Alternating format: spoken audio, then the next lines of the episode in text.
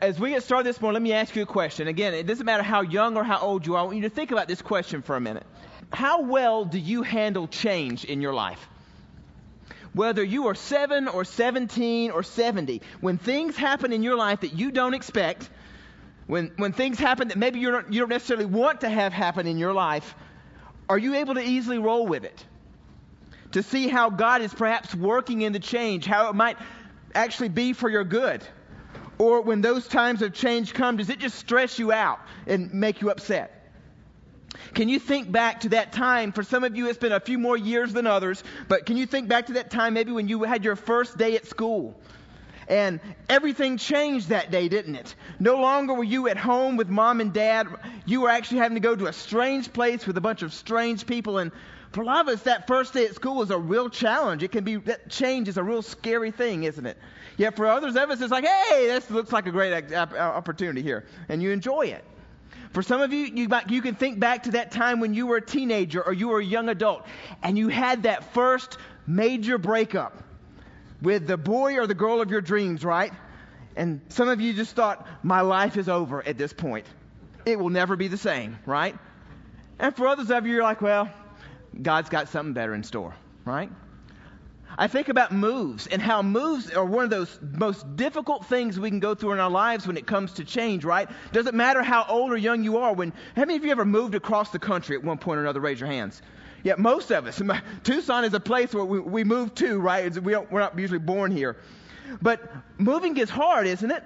You, it? Moving means new job or new school if you're young. If you're younger, it means new friends, new doctors, new dentist, right? New church, new car repairman, new everything, right? Everything has to be new. Everything has to start over. And for some of us, we just look forward to making those changes, and for others of us, we just cringe at the idea of that change. What we're going to see today is that change just keeps coming throughout our lives, whether we like it or not. And for you kids in the room, heads up, grown ups aren't always all that great with change either. I just have to tell you.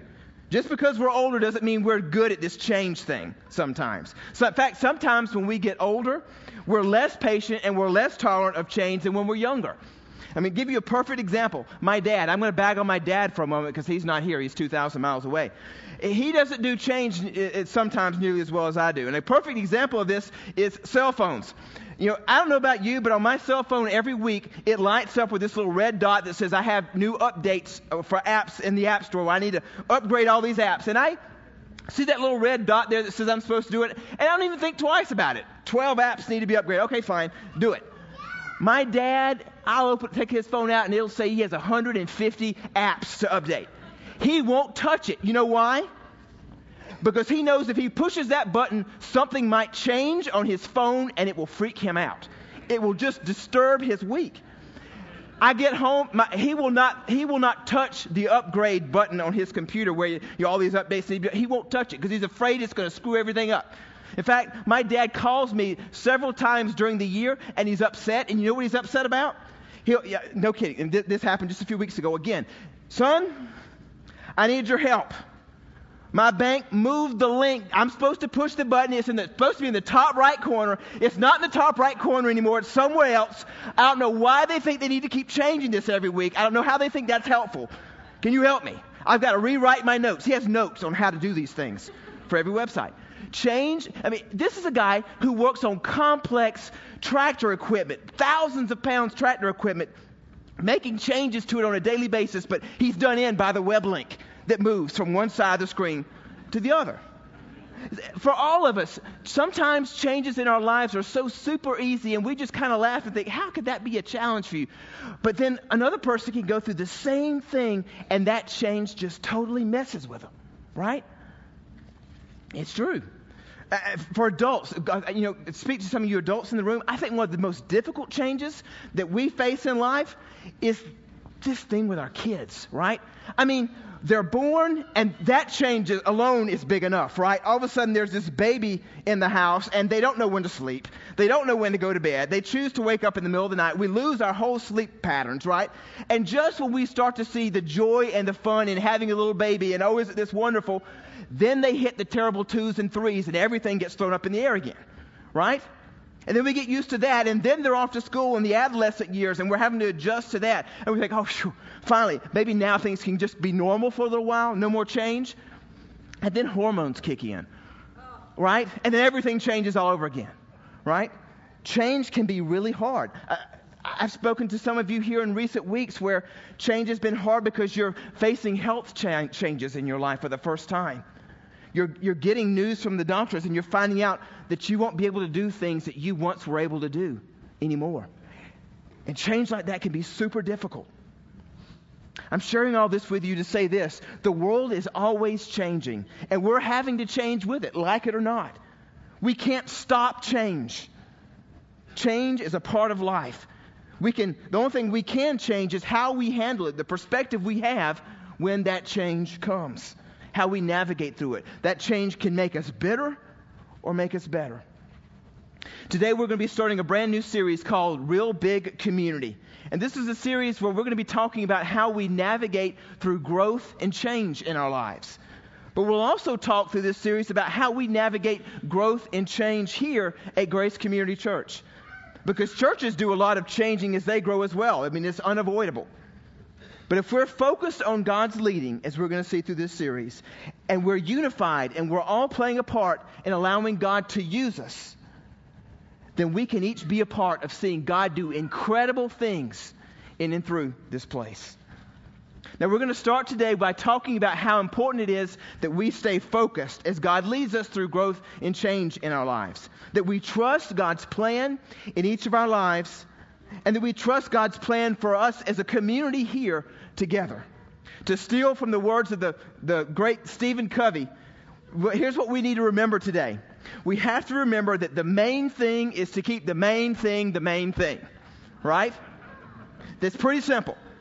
In other words, in all the things that we could be doing in our lives, we cannot lose track of the most important thing that Christ asks of us as followers of His. Many of you know what that is. Think about it. We'll be talking about that in just a moment. Why is this so important that we keep the main thing the main thing? Because the Bible says where there is no vision, people perish. In fact, the message paraphrase says if people can't see what God is doing, they stumble all over themselves. But when they attend to what He reveals, they are most blessed.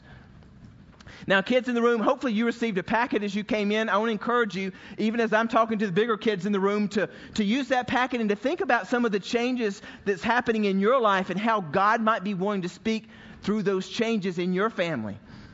Now, as I'm talking to some of you adults this morning, maybe you remember if you've been around Grace for a little while, we did a series that looked kind of similar to this called Real Small Community back in January and February. And that basically that was a series where we talked about from the from the from Acts chapter 2, the importance of living in small community together, of being in small groups or life groups where we are known and we know each other and we're growing in our faith together. How important intentional relationships are as part of our discipleship process to grow in faith.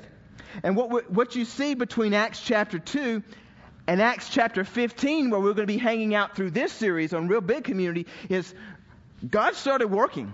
As they started going small, as they started really working toward helping each other take steps closer to Jesus through small groups, through real small community, they really started to grow. And that growth started causing tension in the life of the early church to the point that some tension started to develop by Acts 15 that was threatening to tear the church in half. Look with me, if you would, at Acts chapter 15, if you have your Bibles, starting in verse 1. In fact, you can stick your bookmark there because we're going to be in this chapter for the next few weeks, just kind of going through it verse by verse and soaking up everything we can out of it.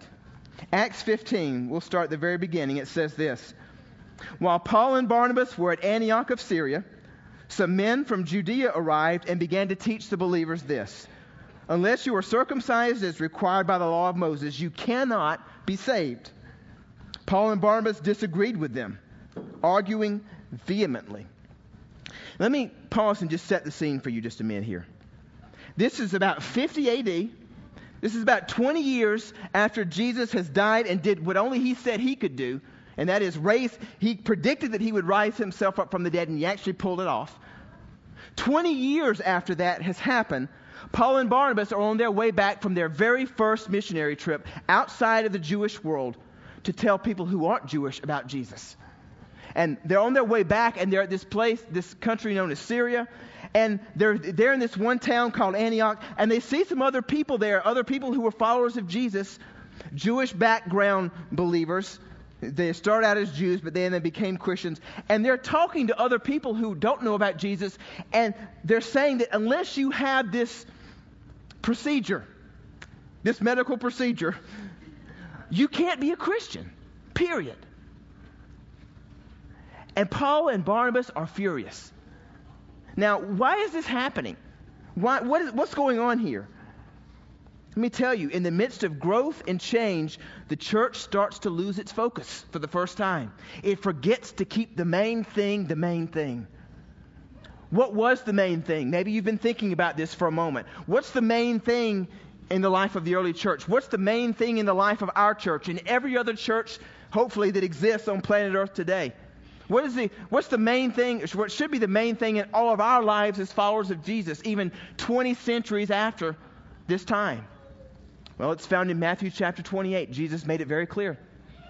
Before he ascended into heaven, he said this Go and make disciples of all the nations, baptizing them in the name of the Father and the Son and the Holy Spirit. Teach them. Teach them, new disciples, to obey all the commands that I've given you. In other words, every opportunity that God gives you every single day of your life, be open to share with those that you know about Jesus and how they how to follow, how to grow closer in relationship with him. Of all the things that God puts us here on earth to do as followers of his, that's the main thing. That we help people take one step closer to Jesus. We have, a, we, have a, we have jobs, we have careers, we have families, we have so many things. But Matthew 28 is that very clear, simple mandate from Jesus himself that says, regardless of your walk of life, if you choose to follow me, then your most important thing, your main thing, is to tell others about me. That's the main thing. In fact, it came to be known as the Great Commission. Help as many people as you can who, in, who are in your circles of influence to take just one step closer to Jesus. Now, some of these early Christians started telling people about Jesus, and they were different from them.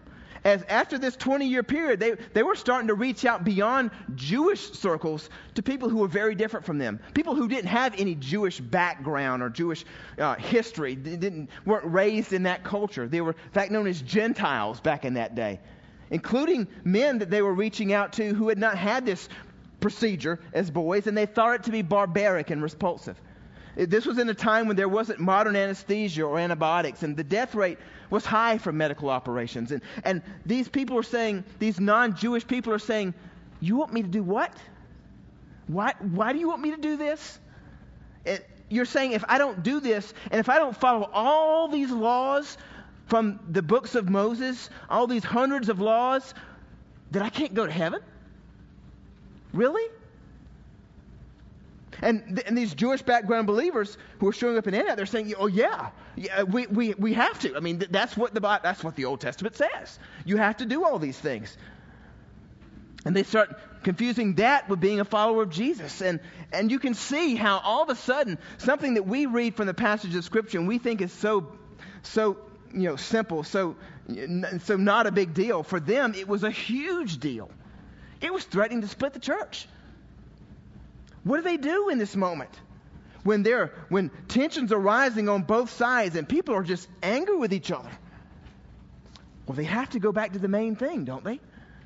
Well, how did they do it? Let's, let's look in verses 2, start in verse 2. The first thing that they did is that they decided to start working through their questions, their problems together. Look at verse 2. It says, Finally, the church decided to send Paul and Barnabas to Jerusalem, accompanied by some local believers to talk to the apostles and elders about this question. The church sent the delegates to Jerusalem, and they stopped along the way in Phoenicia and Samaria to visit the believers. And they told them, much to everyone's joy, that the Gentiles too were being converted. In other words, the leaders of the church see this tension that's rising, they see this change that's brewing, and that it has the potential to split the church. And they decide that what we need to do is we need to sit down together and we need to pray and we need to figure this out together. We don't need to ignore the problem. We don't need to delay dealing with it. We don't need to gossip about it.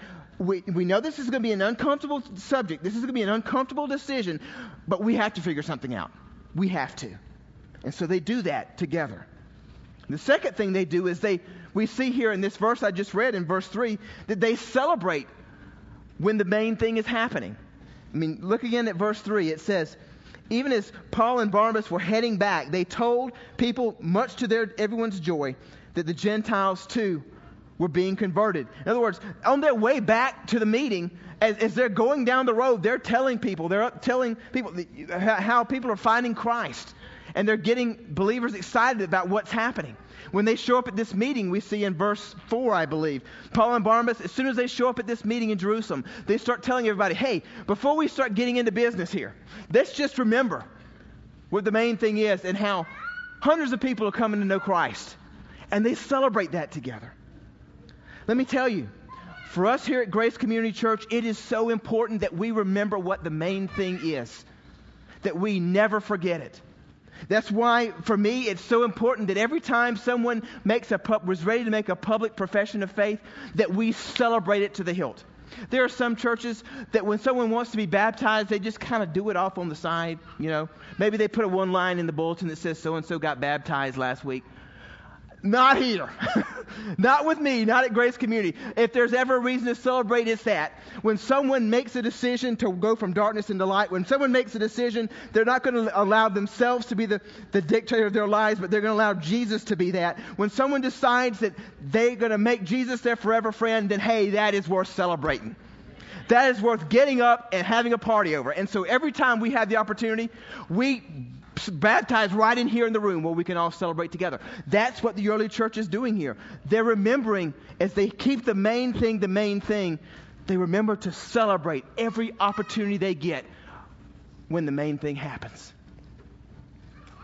The last thing that I see here in verse 4 is as, as they remember this main thing, this big priority, they're always remembering to keep, make sure everyone, everyone feels welcome. Look at verse 4. It says, When they arrived in Jerusalem, Barnabas and Paul were welcomed by the whole church, including the apostles and the elders, and they reported everything that God had done through them.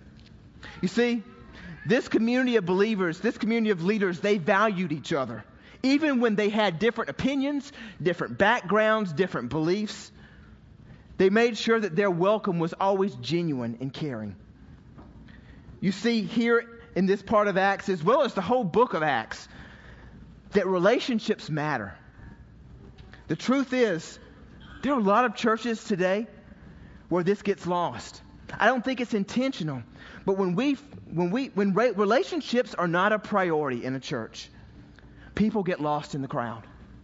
Maybe you've been had an experience like that in your own life where you've been to a church and you could you could disappear for a month and no one would even notice.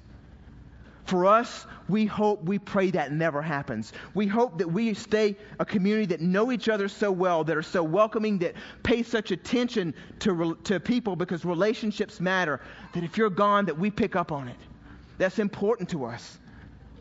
May we be always a place where relationships matter.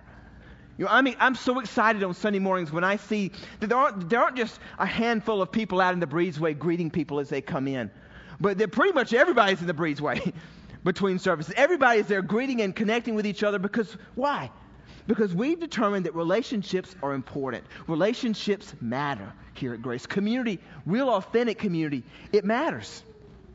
I could give you guys, I can't tell you how many examples I've heard of this happening here on Sunday mornings. I'm not going to share with you an example of what happens on Sunday mornings. I'm going to actually share with you an example of what I have heard is happening on Sunday nights in our student ministry. One of the things just recently that really encouraged me is this student who showed up at the blender a while back. I won't give you his name, but this student showed up and he didn't go to church anymore. He hadn't been to church in a really long time because he had been rejected at a couple of churches he had been to. He had been there and they made him not really feel welcome because he has Usher's syndrome. In fact, his mother works at a church but he didn't even feel comfortable going to that church's youth group because of how he was treated. How he was not really made to feel welcome at all. He was looked at as different. You see, because of his Usher syndrome, he's almost totally deaf. He's night blind and he's losing his peripheral vision as time goes on. Other students here at Grace Community, the first Sunday night he showed up, they went way, way above and beyond, making sure he felt welcome, that he felt included, that he felt a part. And they're still doing that every week to make sure that he feels like grace is a place for him just as it is for them. And you know what? This young man, he never misses a Sunday. Grace, let me tell you, as we grow, it's going to be easy to lose this. As we grow, it's going to be tempting to not keep the main thing the main thing. It's going to be easy to do those things that are most comfortable to us, those things which suit ourselves, and we dare not. We dare not do that. Here's how many years ago we rephrased Jesus' mandate to us in our vision statement at Grace Community Church. This is a statement that we wrote years ago and we still hold and we hold up high as our main thing every week. It is, it is this that we value having real, authentic community where we challenge each other to be fully devoted followers of Christ who share Christ's love with Tucson and the world. That's the main thing. That's the thing. If we let go of anything at Grace Community, we will not let go of that. That is one thing we will continue to hold high because guess what? It's what Jesus has asked of us. We are growing here at Grace because we are keeping the main thing the main thing. We're telling others about the love of Christ and they're coming here. And people are finding out just through connections in the community and they're showing up here to find what we have here and discover it for themselves. On Sunday mornings, on Sunday nights, and even through Friday Night Life, through divorce care, through grief share, through Hope Spring, through Alpha, through all these things that happen during the week. So much so that many, on many nights during our weeks here at Grace, there's no room for anyone to meet. I mean, there are times on, during the weeknights when people are meeting in my office because there's no other space to meet in. Even student and children's ministries are growing through, because of these same great challenges. It's why, it's why our leaders feel right now that we should band together and build a children's ministry center here on the Grace campus in 2017. And it's why, as we grow, that we are looking to hire a family ministries pastor who keeps our focus on discipleship. As we grow, that we keep the main thing the main thing. Whether we're adults or children, doesn't matter. One specific area where our students and children's ministries are growing is with families of children that have children of special needs physical disabilities and conditions like, uh, like autism and Asperger's and more. Even at risk kids who are in the foster system who are needing a stable home or family and they don't have one to speak of. You know, it's easy to see growth and to forget that it's all about people. That each child, that each adult who shows up here on a Sunday morning or a Tuesday night or a Thursday afternoon, they have a story. They have a story of what God is doing in and through their lives. And sometimes in the masses and in the crowds, it's easy to forget that. One such family that comes to my mind at Grace here, here is, is a family, it's the Keys family uh, here at Grace. Brian and Marta Keys, they're parents of a gap house nearby, which provides a home now for 10 at risk foster kids in our community. Brian and Marta, I tell you, these two are my heroes. I want to encourage you to give them a warm grace welcome as they come up on the stage for just a moment. Brian Marta.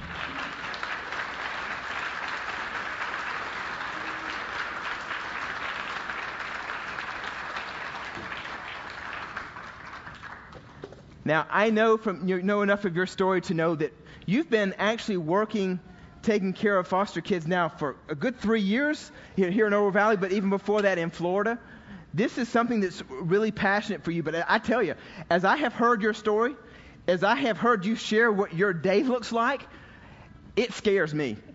There's no way I would touch your day with a 10 foot pole. Could you tell us a little bit about what, just, what is a normal day like in the Keys home? We don't have normal days. um, I think briefly I'll just share some things that maybe you and your natural kids don't have. We have kids showing up at 2:30 in the morning, coming in down a dirt road. It's very dark and it feels like 20 miles, even though it's two. We take kids back to be reunited with family. Sometimes it's you know instantly they shouldn't be there, and but then you have to go to the DCS office and get three more kids, and you're crying your eyes out, and but then you got to be positive for those kids. Um, the day constantly changes, like you were saying. ch- How do you deal with changes? Um, I think with our kids, the only constant in their life is change. So it's very hard, and we just wanted to provide some stability for them. In the middle of the day, we had to be managing like teen miniature CEOs calendar because they have appointments with dentists, lawyers, therapists, uh, all kinds of appointments. So we manage and juggle through the day to make sure that they are taking care of all their needs. Plus, if somebody called from the school and said that somebody has an accident, has to be go to rush to the ER, and not necessarily they are in the neighborhood, but they are in the east side of the town. So things like that happen quite often. Now, um, how did caring for kids at risk become your main thing, your expression of the main thing? What's happening in your lives? What has happened to, bring you to this point? Um, I want I want to talk about a little experience I have. Um, uh, since younger, I always cared for people in my neighborhood, and when I was in the youth days, I had this opportunity to work and, mon- and mentor 150 kids in my community. Um, and I, everything I did when they in recreation, any aspect, I tie with the gospel, and I start seeing the planting the season those kids can produce. And after 20 years now, I still receiving feedback from them. I'm married to the right person, so you know, and so, so things like that. So I think it's so worth it, and uh, put us, um, make us sensitive to come and minister to these kids here. Mine would be because I was adopted when I was a year old. I don't know my natural parents. And um, in 1990, I was in El Salvador at an orphanage for two weeks doing a short term mission trip. And God really um, renewed what was important to me. I saw those kids there who were there because their parents were killed in the war going on, that they were abandoned on the streets, their parents were prostitutes or drug addicts. Yet these kids were so happy and they had nothing. Nothing. Kids here take so much for there's they have so many things here. Even poor families are rich compared to these countries. And so I just want to provide a home like my mom and dad provided, like God gave me, where there was joy, love, and peace. And that's what we're trying to do. Amen. You know, how do you, how do you how do you do it? How do you how do you not get how do you keep the main thing the main thing? How do you how do you love? How do you disciple these kids when just getting through a day has to be a challenge? And how do you keep from getting discouraged? How did how are you encouraged through those times? Well, I am a massive introvert, so of course God puts me in a house with 10 kids. so you realize you can't do it and you have to depend on Him. Now, I would like to think the kids did not see me being frustrated or upset, but they do. They'll tell you. I can't hide things, but at the end of the night, when they go to sleep, I spend at least two to three hours um, in private worship, music, um, reading the Bible. But most of the time, I just cry. And I stop sometimes that I have the worst headache you can imagine. And that's because um, the Holy Spirit's praying through me. Romans 8:25 says the Spirit helps us in our weakness. We do not know what we ought to pray for, but the Spirit himself intercedes for us through wordless groans. And the key is Jesus. That's how I do. Um, I think in the middle of the craziness of the day, we need to. I, I feel like I need a pause and I need to hear God's voice. I just sit quiet, try to listen what He has to say, because sometimes I don't have the answers and I need wisdom what to do in this or that particular situation. And um, one thing important is asking Him, give me just the strength and the love for tomorrow so I can keep going one day at a time. Yeah. Now, a few months ago, you guys found Grace Community and been coming ever since. How has Grace been helping you in your own unique challenges of life? Well, First of all, can everyone here who was part of Vacation Bible School and who's part of children ministry and youth ministry stand up for me? Anyone who's who's helped and volunteered in that? Well, that let's give a huge round of applause for all of you folks.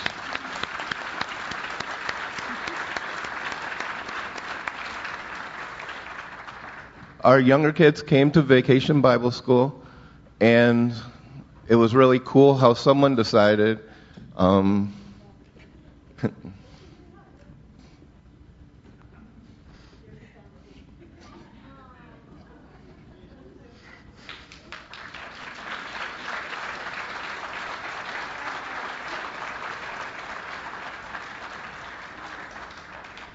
you can't tell, these are our kids.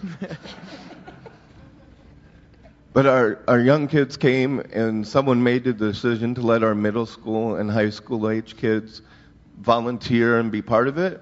And when that was all over, we had been visiting different churches, and they said, We want to come here because um, they love us. So thank you all. Hmm.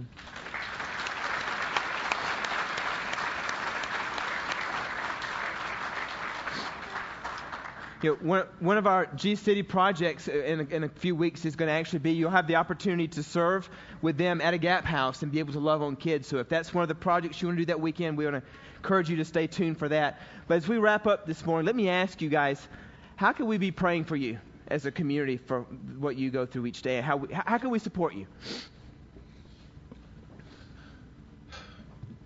Just pray for me that through the frustrations of the system, which is broken, and sometimes cares more for the adults than the children.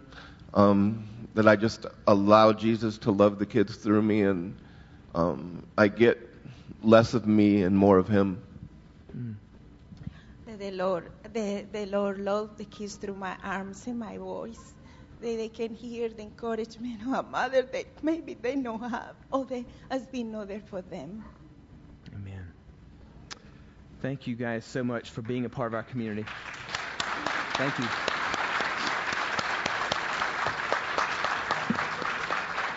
Mm-hmm. This is totally on schedule. I know you you tell people they can come for prayer at the end of the service. I would love if we just did that, but prayed for healing emotionally, mentally, physically, spiritually for anyone, because I know I need it and my kids need it. I'm sure there's other people. So. Amen. Amen. Thank you.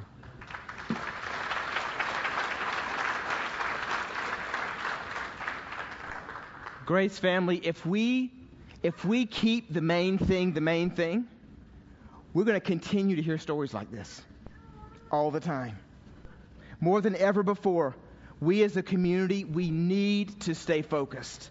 We need to remind ourselves every single week that it is all about Jesus. Staying laser focused as a real, authentic community, sold out on being fully devoted followers of Christ, who don't keep that to ourselves, but who share Christ's love with Tucson and the world. Let me ask you this morning will you stay focused with us? Will you help me here at Grace to keep the main thing the main thing? As we serve, as we worship God here, as we grow here, and as we grow in our own lives, let's never forget to keep the main thing the main thing. Amen? In closing, I want to make this personal to you. How might God be calling you to be more focused on the main thing in your life? Is God stirring in you and your heart in some way this morning? Let me ask you this morning what distracts you from the main thing? What are those things in your life, those good things that keep you away from the best thing? The thing that Jesus has asked of you, that you come alongside those you know and you help them take one step closer to Jesus. What, what would it take for you to keep the main thing the main thing every day of your life? Would you pray with me? Lord, I just want to thank you for this opportunity today. Lord, I want to thank you for this full room of adults and kids who are learning and growing together and experiencing community together. Lord, I thank you for Sundays like this when we can remind ourselves that we do, we're better together. We're better as a, as a community when we're able to worship you together from 6 to 60 and beyond. Lord, this morning, you've really spoken to us and you've been challenging us to keep the main thing the main thing. Lord, forgive us for those times when we get distracted. Forgive us for those times when we get so busy and so preoccupied with the day to day challenges of life, with the change that's coming in our lives, with the growth in our lives, that we forget to keep the main thing the main thing. Lord, in those moments when we're distracted, would you remind us how to stay focused? Lord, even now, as we are here in this room with every head bowed and every eye closed, uh, Lord, I ask that you would show us the faces in our minds of those people we know who are our main thing. Those people that we know that you've put in our lives to encourage, to love, to support, to help take one step closer to Jesus by our example and by our words of encouragement and challenge. Lord, may those faces be in our minds and our hearts every single day. Lord, would you speak to us in those times when we feel like there's nothing we can do to remind us that we just need to be faithful and to keep the main thing the main thing every opportunity we get. Lord, we pray for Brian and Martha and that beautiful family. We ask that you would use us to continue to love and support them and all of our families that are coming here with kids at Grace Community Church every single weekend, from, from teenagers all the way down to little babies. Lord, we pray that you would use each of us as adults to love them and to, every time we're in those classrooms, Lord, remind us to keep the main thing the main thing when we show up here to serve at Divorce Care or Grief Share or Alpha or Friday Night Live or all these other opportunities, Lord, remind us to keep the main thing the main thing.